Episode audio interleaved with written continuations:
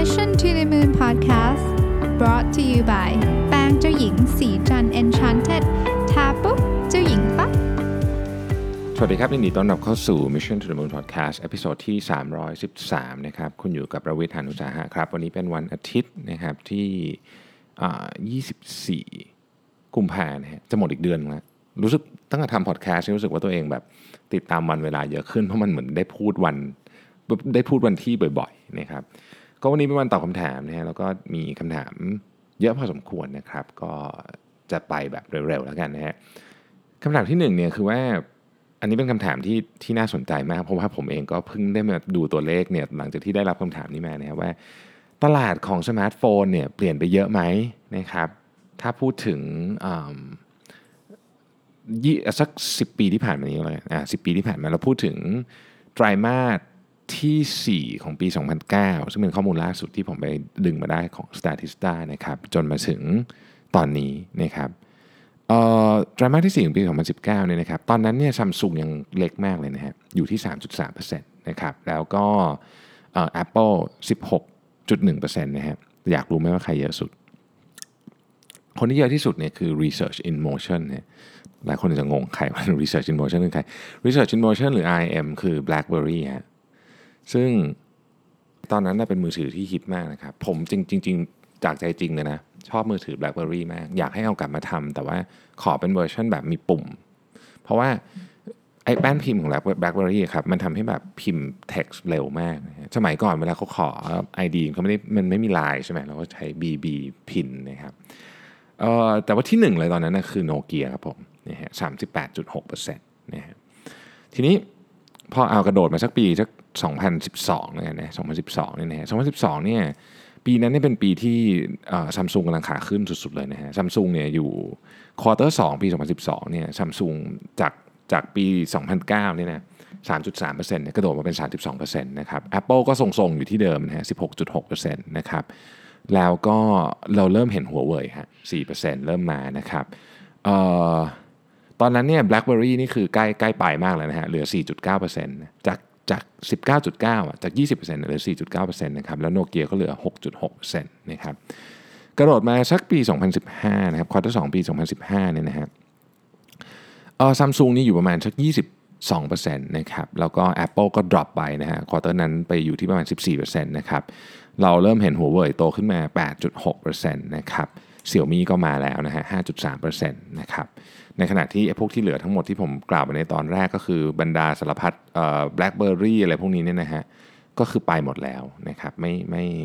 ไม่ไม่อยู่ในเรดาร์แล้วนะครับ Q4 ปี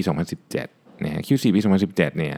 ซัมซุงอยู่ประมาณ 19%นะครับ ในขณะที่ Apple ตอนนั้นเข้าใจว่าออกรุ่นใหม่พอดีนะฮะ กระโดดขึ้นมาเป็น 19.6%เหมือนกันจาก คือคือขึ้นมาเยอะ quarter นั้น quarter นั้นเนี่ย quarter 4ปี 2017เนี่ยเป็นปีที่ Apple มี Market Share เยอะเกือบจะที่สุดในรอบ 10 ปีเลยนะครับเอ่อในขณะที่เสี่ยวเสี่ยวมี่นะครับกับหัวเว่ยก็ไล่ขึ้นมาหัวเว่ยเป็น 10%นะครับแล้วเสี่ยวมี่เป็น 7%นะครับ quarter 4ปี 2018 คือ quarter ล่าสุดเนี่ยนะฮะซัมซุงอยู่ที่ 18.7%นะครับ Apple ก็ใกล้ๆกัน 18.2%ที่น่าสนใจมากคือหัวเว่ยครับหัวเว่ยเนี่ยจาก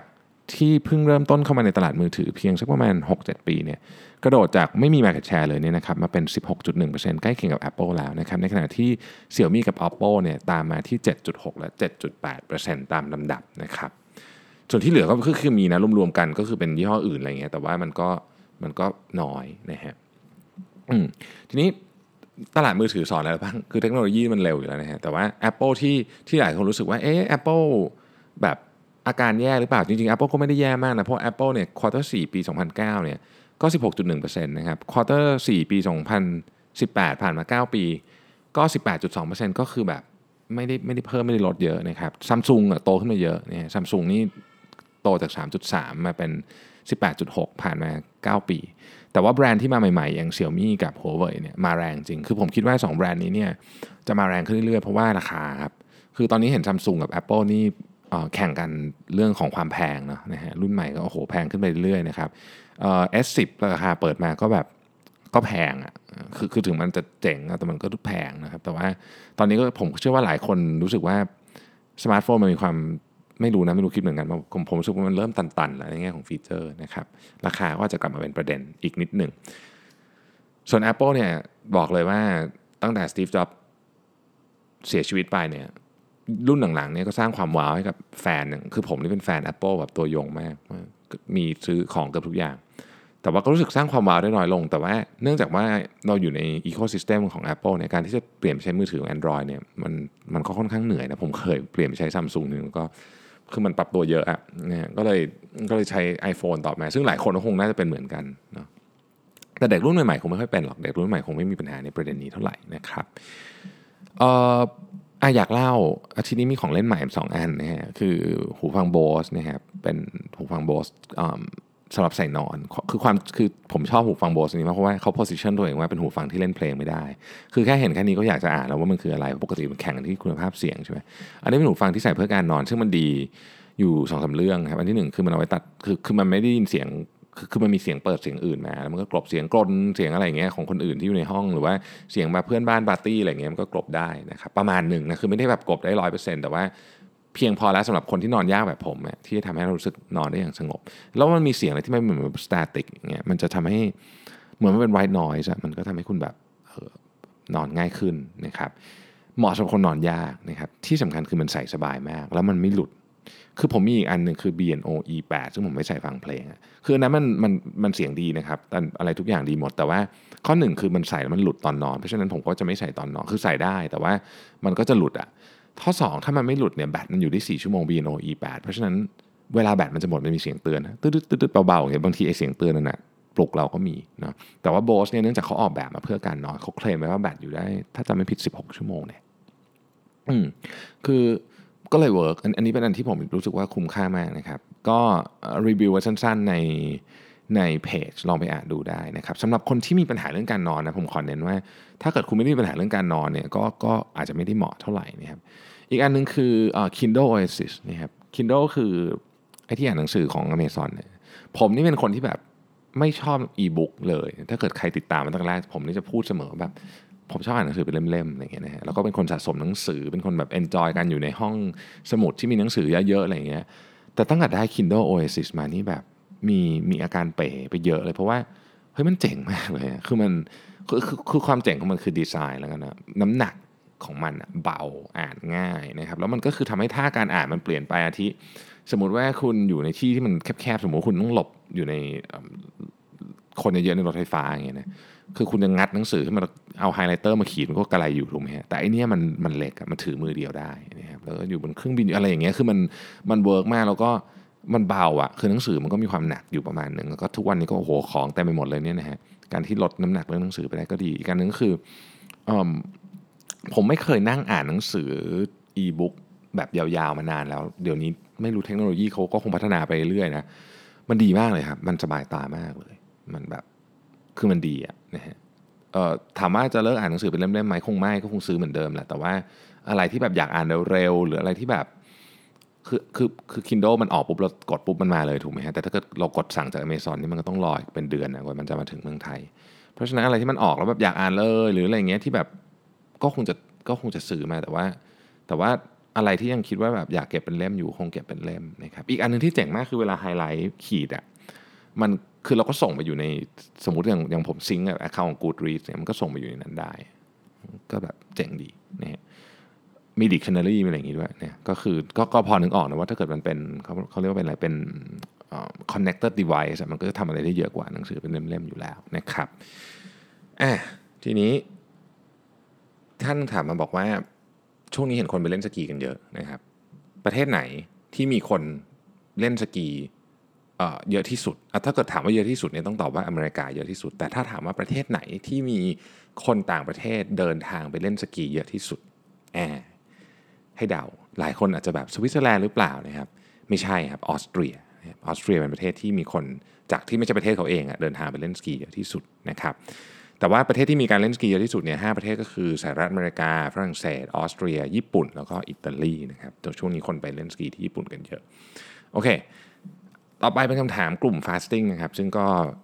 ผมขอออกตัวอีกหนึ่งครั้งทุกครั้งที่จะตอบคำถามกลุ่ม fasting คือผมไม่ใช่ผู้เชี่ยวชาญนะครับ ทุกอย่างที่ผมพูดเนี่ยเป็นสิ่งที่ผมลองทำด้วยตัวเอง เพราะฉะนั้นกรุณาปรึกษาแพทย์นะครับ หาข้อมูลเพิ่มเติม และอย่าลืมสำคัญที่สุดคือฟังร่างกายตัวเองด้วยนะครับอะโอเค ถ้าแรกถามมาว่าออขอปรึกษาเรื่องการฟาสติ้งหน่อย ก็คือจะเริ่มกินแบบอด 15 กิน9นะครับอด 15 กิน 9 ก็เป็น เป็นตัวเลขที่ไม่ค่อยเห็นแต่โอเคก็ก็ก็ก็ก็เข้าใจได้อด 15 กิน9ควรจะเริ่มกินเวลาไหนดีนะครับเอ่อจะเริ่มกินคือจะกินเที่ยงเช้า คือจะกิน 10 โมงถึง 1 ทุ่ม หรือ 1 ทุ่มถึง 10 โมงดี คือมันแล้วแต่ไลฟ์สไตล์แต่ว่าผมคือถ้าเป็นผมนะผมตื่นเช้าเพราะฉะนั้นผมต้องกินมื้อเช้านะครับคำถามคือระหว่างวันกินอะไรหรือไม่ควรกินอะไรได้บ้างนะครับ ก็ก็ทานอาหารที่ดีต่อสุขภาพ คือไม่ใช่ว่าแบบช่วงช่วงกินนี่คือกินแบบโอ้โหหนังไก่ทอดหนังหมูอะไรไม่ใช่อย่างนั้นนะคือ คือน้ำตาลคือมันเหมือนเดิมครับ น้ำตาลของทอดเนี่ยก็ต้องลด process food ทั้งหลายก็พยายามทานให้น้อยดีที่สุด พยายามกินอาหารที่มีไฟเบอร์เยอะๆนะครับ หรือเป็นโปรตีนคุณภาพดีนะครับ ไม่ใช่ processed food อะคือ processed food คือเช่นอย่างเช่นแบบ ลูกชิ้นไส้กรอกเนี่ยอันนี้มันมันมี คือมันก็มีการพิสูจน์มาเยอะมันไม่ดี หรืออาหารที่มันเป็นแบบอาหารสำเร็จรูปนะครับก็ก็พยายามหลีกเลี่ยง อาหารทอดอาหารหวานรู้อยู่แล้วพวกนี้นะพยายามหลีกเลี่ยงน้ำมงน้ำหวาน กินอาหารที่มีคุณภาพ แต่ว่าทานได้ตามปริมาณที่ควรจะทานอืมยกตัวอย่างเช่นถ้าเป็นผู้ชายเล่นกีฬาผู้ชายที่เล่นกีฬาอายุยังน้อยอยู่เนี่ยอาจจะต้องใช้พลังงาน 2,500 แคลอรี่ก็ก็กินได้นะฮะตอนอด กินน้ำเต้าหู้ไม่หวานได้ไหม ถ้าเอาจริง ๆไม่ได้ คือคือช่วงฟาสเนี่ยไม่ควรกินอะไรเลยนอกจากน้ำเปล่า กาแฟดำบางสำนักก็ยังว่าไม่ได้เลยนะ ผมไปเจอมาบางอัน แต่ว่าโอเคแหละหยวนหยวนแต่อย่างอื่นเนี่ยไม่ควรฮะไม่งั้นฟาสมันจะหายไปนะครับ อีกท่านนึงบอกว่าจะทาน 18-6 ก็คือเป็นแบบที่ผมทำอยู่นะฮะเลือกทาน 7 โมงถึงบ่ายโมงนะครับจะทำให้ระบบร่างกายเดิมเสียไปเลยถูกไหมเพราะคนส่วนใหญ่เน้นทานครบ 3 มื้อ ถ้าออกกำลังกายเพิ่มในตอนเย็นร่างกายจะไหวไหมนะครับหรือผ่านฟาสไปช่วงหนึ่งก่อนนะฮะเอ่อและอ่าเดี๋ยวตอบคำถามนี้ก่อนนะฮะระบบเสียไหมผมผมปกติมากคือผมผมกินเวลานี้เลยเจ็ดโมงถึงบ่ายโมงนี่นะฮะก็ปกติไม่มีอะไรนะฮะผมแต่ผมออกกำลังกายเช้านะออกแล้วกินเลย ผมไม่เคยยังไม่เคย ฟ้าเสร็จเราไปออกกำลังกายหนักๆ ตอนเย็นเราเข้านอนต้องลองดูครับว่าไหวไหมถ้าไม่ไหวก็จะปรับมากินเป็นเที่ยงเย็นแทนก็ได้นะครับ อีกคำถามนึงคือช่วงที่ทานได้คือทานได้ตลอด 6 ชั่วโมงเลยใช่ไหมนะครับไม่ต้องแบ่งมื้ออาหารใช่ไหมมีวิธีการทานยังไงบ้างคือจริง ๆ โดยคอนเซปต์คือทานได้ แต่ว่าเราก็คงไม่ได้แบบโอ้โหโอเค6ชั่วโมงนี้ฉันจะไม่ทำอะไรเลยจนแบบกินอย่างเดียวก็คงไม่ใช่แบบนั้น โดยปกติมันก็จะเป็นแบบเดิมครับ ก็คือก็จะกินข้าวเช้านะครับแล้วก็ข้าวเที่ยง ถ้าเกิดระหว่างช่วงนั้นหิวจริงๆนะครับผมแนะนำนะอาหารที่ควรที่ถ้าเกิดกลัวขาดสารอาหารนะครับสำหรับคนที่ฟาสติ้งเนี่ยควรจะกินอาหารที่มีพวกเกลือแร่วิตามินเยอะ ซึ่งซึ่งซึ่งไอ้พวกเนี้ยต้องก็ต้องไปดูอย่างผักใบเขียวถั่วบางชนิดนะครับผลไม้บางชนิดเนี่ยเอ่อคือโปรตีนไขมันคาร์โบไฮเดรตเราไม่ค่อยห่วงพวกนี้เรากินเยอะ แต่เกลือแร่วิตามินเนี่ยต้องต้องระวังขาดนะครับโพแทสเซียมอะไรเงี้ยแมกนีเซียมบางคนบางคนกินแล้วแบบ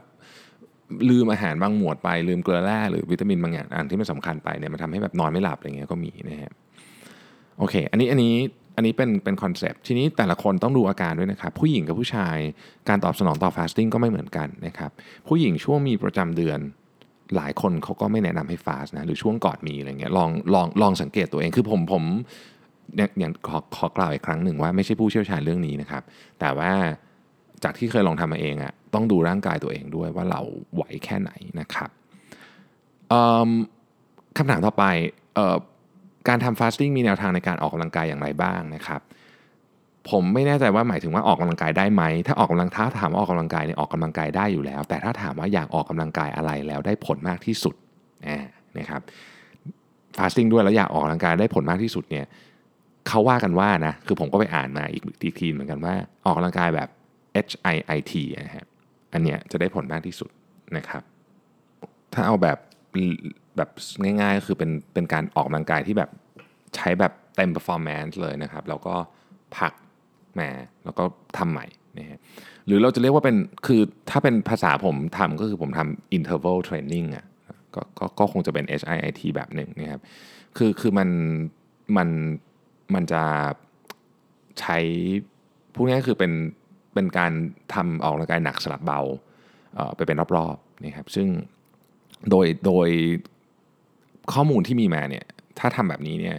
เอาผลเรื่องแบบลดน้ำหนักอะไรพวกนี้นะครับถ้าใช้เวลาเท่ากันกับการแบบวิ่ง speed เท่ากันตลอดเนี่ยไอ้แบบนี้ดีกว่าเยอะนะเพราะฉะนั้น HIIT ก็ก็เหมาะกับการทำในช่วงทำ fasting ด้วยทำได้เหมือนกันครับหลายคนก็ก็ก็เห็นทำ HIIT ตอนทำ fasting นะครับอันนี้อันนี้ไม่ได้เกี่ยวเรื่อง fasting หรือเกี่ยวเรื่องวิ่งนะครับ ถามว่าเวลาวิ่งพักดื่มน้ำยังไงถึงจะรักษาจังหวะการวิ่งให้ต่อเนื่องนะครับ ตอนนี้เวลาดื่มน้ำหยุดหรือไม่ก็เดินช้าๆนะครับเอ่อพอพอจะวิ่งต่อมันเหมือนขามันฝืนๆไปแล้วเนี่ยนะฮะจริงๆ ต้องบอกว่าเวลาวิ่งถ้าเอาเอาแบบโค้ชผมบอกนะก็คือไม่ควรหยุดนะก็คือควรจะแบบอย่างน้อยสุดก็เดินนะเวลาแบบดื่มน้ำอย่างเงี้ยนะฮะแต่ว่า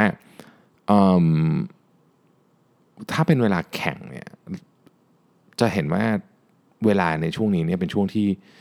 คืออย่างผมเนี่ยผมจะกินน้ำโต๊ะสุดท้ายเสมอ เพราะว่ามันเป็นมันมักจะเป็นที่ที่คนน้อยที่สุด เพราะว่าเวลาในการแข่งเนี่ยเวลาช่วงนี้ถ้าพลาดไปนิดหนึ่งนี่ก็หลายนาทีได้นะ รวมๆกันทุก station นะฮะเพราะมันมีตั้งกี่ station เนี่ยยี่สิบ station ใช่ไหมมาราธอนเพราะฉะนั้นก็ก็ก็คือสรุปก็คือพยายามไม่หยุดฮะ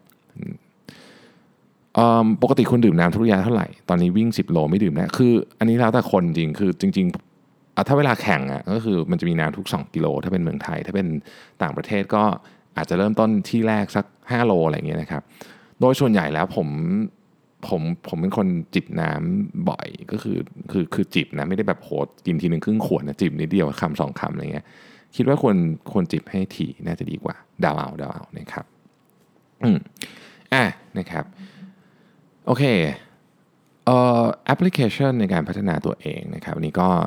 เอาอีกสักรอบหนึ่งแล้วกันนะครับ มีแอปพลิเคชัน Calm นะในการนั่งสมาธิแอปพลิเคชันชื่อดันนะครับ เอาไว้ track พวก habit ต่างๆ แล้วก็ไอตระกูลแอปออกกำลังกายเนี่ยคือผมใช้ถ้าเกิดเป็นแอปวิ่งก็คือของ Garmin เพราะมันต้องใช้กันนาฬิกา แต่ว่าถ้าเกิดเป็นแอปประเภท body weight นะครับ Nike Training Club ดีมากนะฮะ Nike Training Club นี่คือแบบเป็นแอปโปรดที่สุดเลยนะฮะอันหนึ่งชอบมากฟรีต่างหากนะฮะเป็นแฟนไนกี้เราด้วยก็เลยชอบนะฮะโอเคอะเรื่องตอบมานะครับ คำถามยาวผมขอรวบรัดเลยแล้วกันนะคือตอนนี้เนี่ยเหมือนกับเป็นคนที่ต้องรับพนักงานใหม่เข้ามา เสร็จแล้วเนี่ยคือคนหนึ่งอะตกลงรับไปแล้วนะครับ แต่ว่าตกลงในทุกอย่างเสร็จยาไปแล้ว แต่ไปเจออีกคนหนึ่งที่ดีกว่าเหมาะสมมากกว่า นายก็อยากให้รับไอ้คนหลังเนี่ยมากกว่าประมาณนี้นะฮะรู้สึกรู้สึกอึดอัดใจไม่รู้ตัดสินใจยังไงดีนะครับแล้วก็เราคอมเมนต์แมนกับคนแรกไปแล้วเนี่ยจะยังไงแต่ว่าผลประโยชน์ของบริษัทก็สำคัญใช่ไหมนะฮะคือ ทางเจ้านายบอกว่าให้ไปยกเลิกข้อตกลงกับพนักงานคนแรก ซึ่งลำบากใจมากนะครับคนที่เซ็นสัญญาคนนั้นต้องไม่พอใจอย่างมากแน่นอนนะครับเพราะเขาต้องรอทำงานและเสียโอกาสในการทำงานที่อื่นเนี่ยจะทำไงดี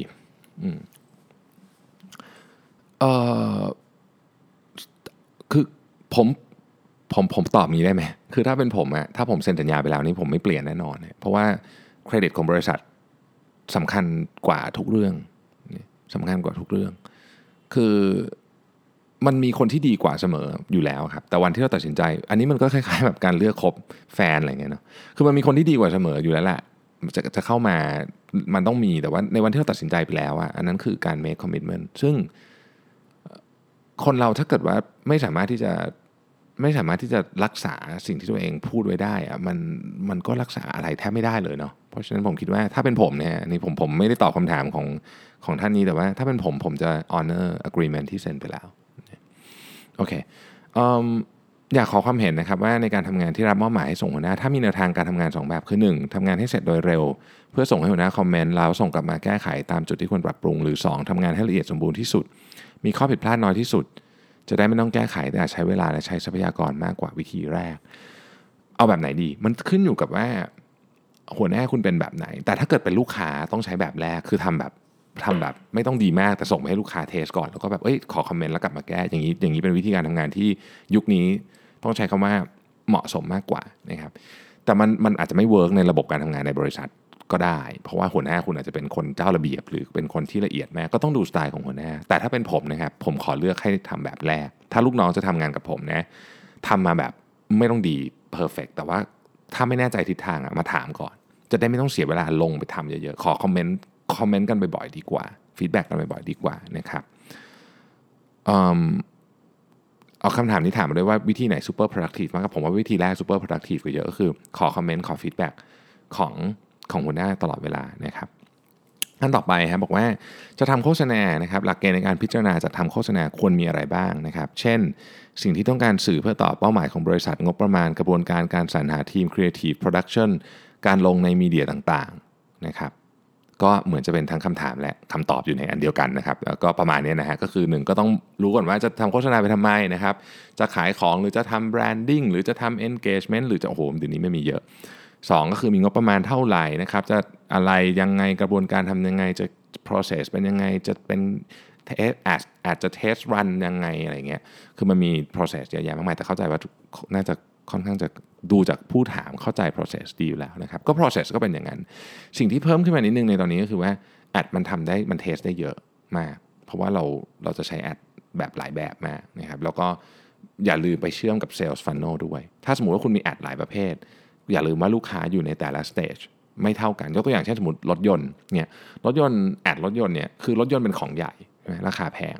เวลาลูกค้าจะซื้อเนี่ยเขาต้องคิดเยอะนะครับเพราะฉะนั้นเนี่ยเขาจะอยู่ในหลาย stage ครับบางคนนี่คือเข้ามาหาเว็บเข้ามาหาข้อมูลในเว็บเนี่ยสี่ห้ารอบแล้ว ข้อมูลที่คุณ feed ให้เขาอะมันก็ต้องเป็นประเภทหนึ่ง ในขณะที่ไอ้คนแรกที่เพิ่งเข้ามารอบแรกเนี่ยก็เป็นอีกประเภทหนึ่งคือคือมันต้องมีลักษณะของของความหลากหลายตรงนี้ด้วยนะครับ หลังจาก launch ad ออกไปแล้ว วัดอย่างไรว่าแคมเปญนั้น success หรือหรือหรือ fail ต้องต้องคุยกันตั้งแต่แรกว่าจะวัดยังไง จะวัดยอดขายไหมเดี๋ยวนี้วัดยอดขายได้นะครับ ก็คือเดี๋ยวนี้มันมีแบบ AI แบบจับดึงข้อมูลจากที่ต่างๆแล้วมาออกเป็นยอดขายได้ ต้องต้องคุยกันนะว่าอยากจะวัดเรื่องอะไรนะครับหรือจะวัด engagement คือแบบไม่เน้นขาย ก็คือมันมีมันมีหลายแบบมากตอบตอบไม่ได้จริงๆว่า ว่าจะวัดอย่างไรว่าแคมเปญ success หรือเปล่า เพราะมันขึ้นอยู่กับวัตถุประสงค์ไงวัตถุประสงค์จะบอกว่าวิธีการวัดคืออะไรนะครับ อีกท่านหนึ่งถามมาว่า Google Doc Google Sheet Google Slide มี revenue model ยังไงครับ ผมนึกเท่าที่นึกออกคือเก็บเงินจากการใช้ Google Drive หรือ G Suite นะครับแต่รายได้ส่วนนี้ไม่น่าจะมากพอที่จะทำให้ธุรกิจมีกำไรได้ เพราะว่า Google Drive ก็มีค่าใช้จ่ายของตัวเองเช่นกันนะครับ เเห็นคู่แข่งอย่าง Microsoft ยังเก็บค่าบริการ Office เป็นรายปีเลย แต่ Google ให้ใช้ Google Doc Google Sheet ฟรีเลยนะครับผมเลยสงสัยว่าธุรกิจ Google นี้อยู่ได้อย่างไร เอาเอางี้ก่อนนะฮะผมผมคิดว่าเขาน่าจะสงสัยเหมือนท่านเลยที่ถามเข้ามาเลยนะเพราะตอนนี้ Google เขาเพิ่งขึ้นราคา ไม่รู้คุณรู้ น่าจะรู้แหละ คนที่ใช้แบบจ่ายตังค์เนาะเขาขึ้นราคาตัวเบสิกเป็นเท่าไหร่นะเดี๋ยวก่อนนะจาก3นะฮะดูก่อน Google Price G Suite Basic นะครับ ตั้งแต่ 2 เมษายนนะครับ จะขึ้นจาก 5 เหรียญเป็น 6 เหรียญ อืม นะครับ แล้วก็ G Suite Business Edition ขึ้นจาก 10 เป็น 12 เหรียญนนะครับ แล้วก็ไอ้พวก Corporate คงเป็นอีกราคาหนึ่งคือคือจะบอกว่าเเขาขึ้นราคาแล้วฮะเขาก็คงจะก็ก็คงจะผมไม่แน่ใจว่าเขามีอะไรเรื่อง revenue model หรือเปล่า แต่ว่าก็ ก็เขาคงโอเค เพราะว่าเพราะว่าโดยส่วนตัวแล้วชอบ G Suite มากกว่าของฝั่ง Microsoft นะ อันนี้อันนี้บอกตามตรงคือ คือเดี๋ยวนี้ไม่ค่อยได้ใช้อะไรของ Microsoft เท่าไหร่ละอีกท่านหนึ่งครับบอกว่าเป็น freelance artist นะครับ โดยส่วนตัวสนใจเรื่องการจัดเวลาหรือ productivity มานานนะฮะก็ลองทำ time boxing ดูนะครับ แล้วก็พบความท้าทายเล็กน้อยว่าอาชีพฟรีแลนซ์เนี่ยทำงานเป็นเวลาแน่นอนลำบากนะครับ แต่พบว่ามีประโยชน์มาก โดยเฉพาะเวลาดีลงาน จะต้องประเมินเวลาทำงานนะครับ ตอนนี้มีข้อมูลการทำงานแต่ละสเต็ปอยู่ในการทำ time boxing หมายถึงว่ารู้ว่าแต่ละสเต็ปจะใช้เวลาในการทำงานเท่าไหร่ จะได้คิดราคาลูกค้าถูกนะครับไม่ได้มีคำถามในส่วนนั้นนะแต่มีคำถามว่าอยากอยากถามเรื่องเทคนิคการเตรียมตัวเพื่อพูด Public Speaking ว่าคุณทำอย่างไรบ้างนะครับ ต้องซ้อมบ่อยแค่ไหนมีเคล็ดลับอะไรนะครับ หลายครั้งซ้อมไปอย่างดีแล้วก็พอไปเจอหน้างานจริง เจอสิ่งไม่คาดฝันก็จะทำอะไรไม่ถูกนะครับ Public Speaking เป็นเรื่องที่ยากมาก ทุกวันนี้ผมไปล่าสุดผมไปพูดวันวันไหนวะวันศุกร์ซึ่งแบบคือก็เป็นหัวข้อเดิมๆที่เคยพูดมานานแล้วก็ยังแบบตื่นเต้นนะพูดเสียงสั่นอยู่เลยก็งงนะไปถึงเสียงสั่น Public Speaking เป็นเรื่องที่ยากครับแต่สิ่งที่ทำได้ดีที่สุดก็คือต้องซ้อมเยอะๆแล้วก็ต้องมีเทคนิคในการทำให้ตัวเองคุมสติให้ได้ ผมเคยเล่าให้ฟังใช่ไหมว่าเราควรจะมีอะไรสักอย่างเป็นเครื่องมือยึดเหนี่ยว อย่างของผมก็คือ pointer จับ pointer ไว้นะครับ เราก็จะรู้สึกว่าเออเราอุ่นใจ แล้วก็เวลาคุยครับเวลาคุยพยายามมองหน้าคนใดคนหนึ่งแต่ไม่ใช่จ้องเขาตลอดนะครับ ก็คือมองหน้าคนใดคนหนึ่งแล้วเปลี่ยนคนไปเรื่อยมันจะเหมือนเราพูดให้กับคนนั้นฟัง ความประหม่าจะลดลง อันนี้คือวิธีที่ผมใช้นะแต่ผมไม่รู้ว่าวิธีนี้จะ work กับคนอื่นหรือเปล่า ลองแชร์กันเข้ามาได้นะครับ คือ Public Speaking เนี่ยเป็นเรื่องที่น่ากลัวเสมอแหละไม่ว่าจะเป็นใครก็ตาม หรือขึ้นเวทีมาบ่อยแค่ไหนก็ตาม ผมเชื่อว่ายังไงก็ก็ยังมีความ ตื่นตระหนกตกใจอยู่อย่างผมเนี่ยผมพูดเดือนหนึ่งต้องมีแบบ 20 ครั้งอะ15ครั้งมีไม่มีไม่น้อยกว่านี้นะฮะแต่ก็หลายครั้งก็ยังตื่นเต้นยังเสียงสั่นอยู่ โดยเฉพาะถ้าเกิดแบบมันมีข้อข้อผิดพลาดเกิดขึ้น เช่น สไลด์ไม่เล่น ฟอนต์กระโดดอะไรเงี้ยก็ต้องแก้ปัญหาเฉพาะหน้าไป มันก็ยิ่งทำให้เราหล่นหนักขึ้นกว่าเดิมนะครับ ก็นี่แหละ อย่างที่บอกเนาะลองใช้วิธีที่ว่าไปนะครับอืมอีกท่านถามว่าเอออยู่ฝ่าย PR อยากรู้ว่า จะตั้งตัวชี้วัดยังไงดีนะครับ คือตอนนี้ตั้งตัวชี้วัดมันไม่มี Impact คือเหมือนกับว่าอะก็รับงานมาทำโปสเตอร์หนึ่งชิ้น ก็ถือเป็นหนึ่งชิ้นงานจบแล้วอะไรอย่างเงี้ยจะตั้งตัวชี้วัดของฝ่าย PR ไงดี จะบอกว่าฝ่าย PR เนี่ยเป็นเป็นฝ่ายที่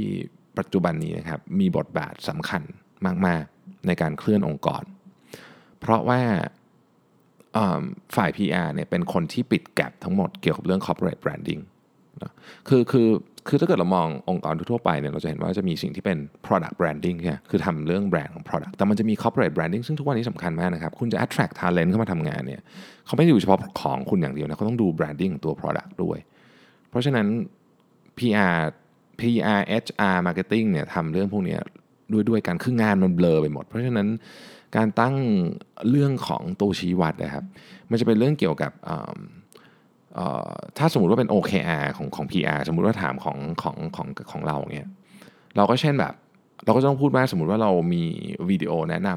ำ corporate คือตอนนี้สมมติว่าทำออฟฟิศใหม่เราก็จะมีวิดีโอแนะนำออฟฟิศใหม่อย่างเงี้ยวิดีโอเนี้ยเรา expect ว่าเราต้องการ engagement ของคนเป็นในด้านไหน ไม่ไม่ใช่ว่าไลค์แชร์เท่าไหร่ แต่ว่าเราอยากเห็นคนพูดถึงในแง่ไหน เราต้องการ impact แบบไหนนะครับ เราต้องการการเข้าถึงคนกลุ่มไหนได้บ้างนะฮะเราต้องไปอยู่ที่ไหนได้บ้าง อย่างเงี้ยเป็นตัวชี้วัดที่ดีของ PR นะนะครับโอเคเอ่ออีกท่านนึงถามว่าธุรกิจที่ไม่สามารถควบคุมต้นทางได้ควรควรทำต่อไหมนะครับ คือไอ้กลุ่มธุรกิจที่ไม่สามารถควบคุมต้นทางได้เนี่ยมันก็คือ ธุรกิจที่ไอ้ประเภทแบบที่เราแบบอาจจะเป็นดิสทริบิวเตอร์ให้คนอื่นแล้วเอาของคนอื่นมาขายอะไรเงี้ย คือทำได้นะครับ ไม่ได้มีปัญหาอะไรแต่ว่าก็ต้องระวังคือก็ต้องเข้าใจประเด็นนี้อยู่ตลอด ว่านี่คือความเสี่ยงที่ใหญ่มากทุกธุรกิจมีความเสี่ยงเนี่ยถูกไหมฮะทุกธุรกิจมีความเสี่ยง อันนี้เป็นความเสี่ยงของธุรกิจของคุณ ก็คือคุณควบคุมต้นทาง ควบคุมต้นทุนที่ต้นทางไม่ได้เลยสมมตินะครับหรือแม้แม้แต่ควบคุม action ของเขาไม่ได้ด้วยเนี่ยก็ต้องเข้าใจว่านี่คือความเสี่ยงประเภทหนึ่งนะครับดังนั้น ถ้าเข้าใจว่ามันคือความเสี่ยงก็ไม่เป็นไรครับ ก็ทำต่อไปได้ไม่ได้มีปัญหาอะไรนะครับ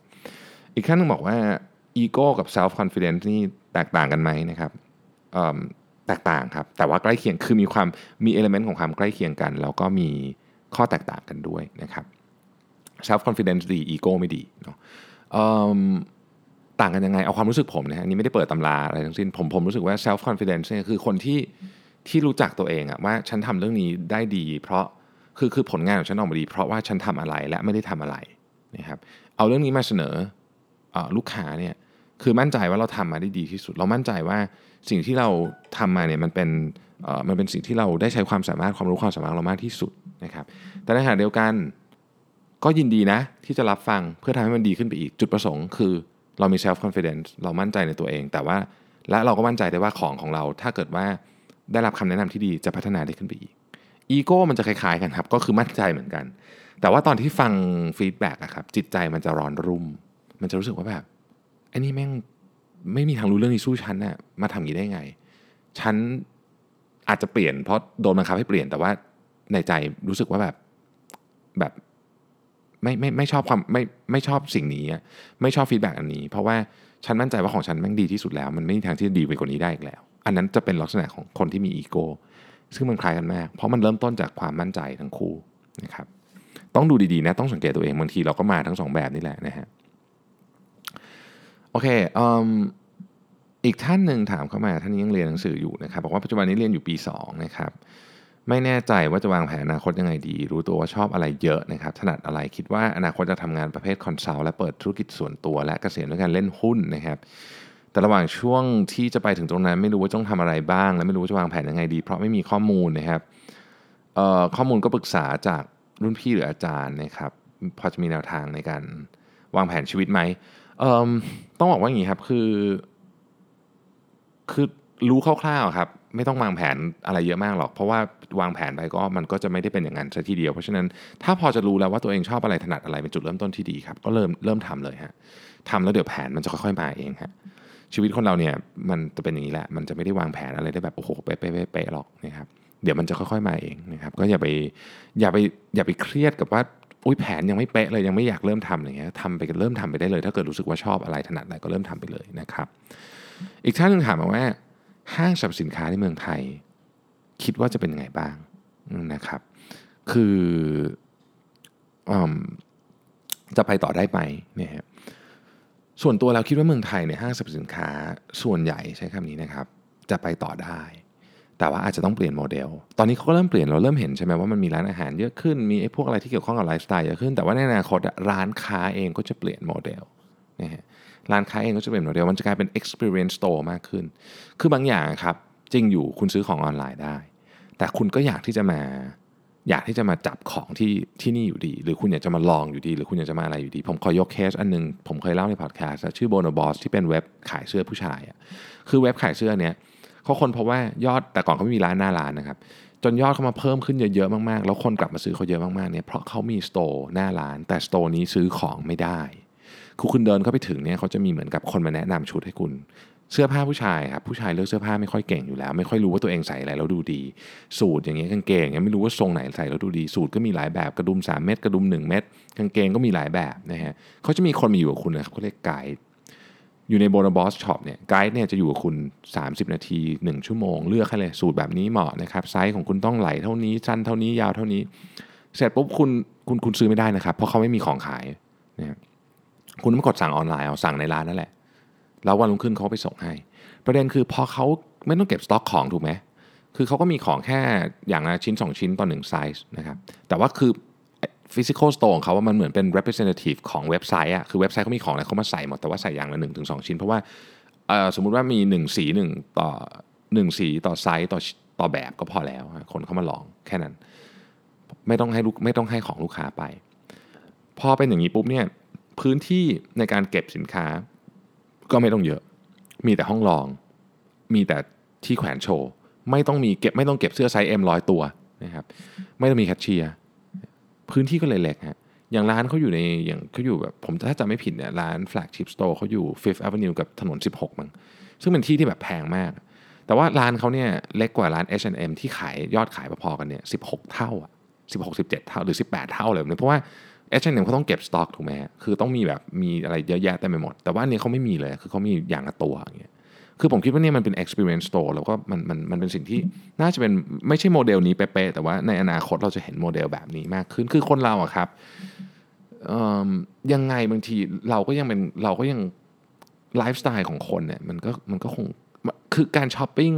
บางทีมันเป็นมันเป็นการพักผ่อนประเภทหนึ่งด้วยนะเป็นกิจกรรมประเภทหนึ่งแล้วกันเนาะ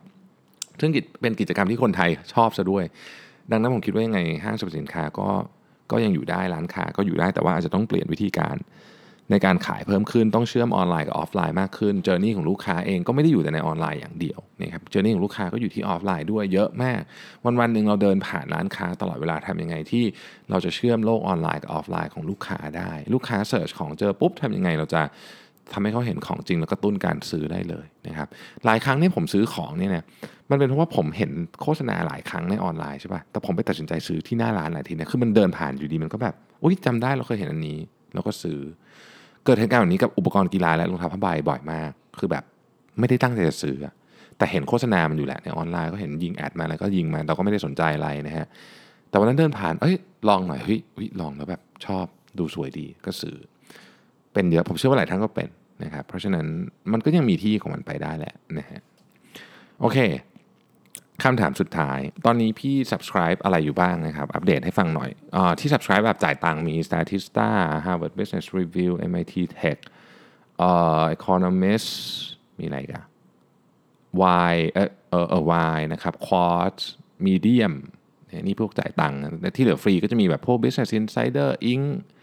อ่า Entrepreneur Entrepreneur ก็จ่ายตังค์อ่า New York Times นะครับ มีอะไรกัน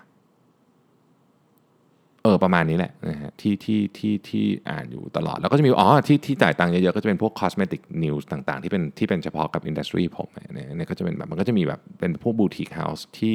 เป็น house เล็กๆ แต่เขาก็จะไปหาข่าวที่แบบเจ๋งๆ จากทั่วมุมโลกมา เป็นแบบแบรนด์ที่เราไม่เคยได้ยินอะไรเงี้ยพวกนั้นก็จะก็ต้องจ่ายตามเหมือนกัน เพราะว่าเขาก็อาจจะไม่ได้มี รายได้อะไรเยอะ ส่วนแมกกาซีนที่เป็นเล่มๆ ตอนนี้ที่อ่านอยู่นะครับก็ยัง subscribe Harvard Business Review เป็นเล่มอยู่ มี Magazine B ของเกาหลีที่แบบเจ๋งมากเป็นแบบที่สุดละของแมกกาซีนที่เกี่ยวเรื่อง branding นะฮะชื่อแมกกาซีน B แล้วก็ Monocle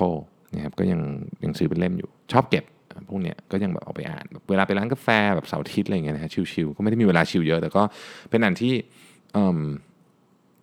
ยัง ยังยังถือเป็นเล่มๆอยู่นะครับโอเค ก็น่าจะครบถ้วนนะครับ ถ้าผมตกคำถามของท่านไหนไปขออภัยจริงๆนะครับกวนส่งมาอีกรอบเนาะแล้วบอกว่าพี่ไม่ได้ตอบ เพราะว่าบางทีมันก็คือแมสเซจมันเยอะแล้วมันมีหลายเรื่องด้วยนะครับ ขอประชาสัมพันธ์นิดนึงนะครับ ตอนนี้หนังสือยังสั่งได้นะในเพจ อยากจะให้เขียนอะไรก็ก็เขียนหมายถึงว่าก็ก็ request มาได้ในบ็อกซ์ที่เป็นว่า request ได้นะครับ แล้วก็ตอนนี้เรา มีลิปสติกสีใหม่แน่แอบขายของนิดนึงนะครับ ออกที่ Eve and Boy แล้วเดี๋ยวจะไปขายที่อื่นด้วยสีสวยมากเลย อยากให้ลองแวะไปเยี่ยมชมดูสัหน่อยนะครับ ขอบคุณมากนะครับที่ติดตาม Mission to the Moon Podcast แล้วก็เดี๋ยวพรุ่งนี้เราพบกันใหม่นะครับ สวัสดีครับสัสิเพราะความสดใสมีได้ทุกวัน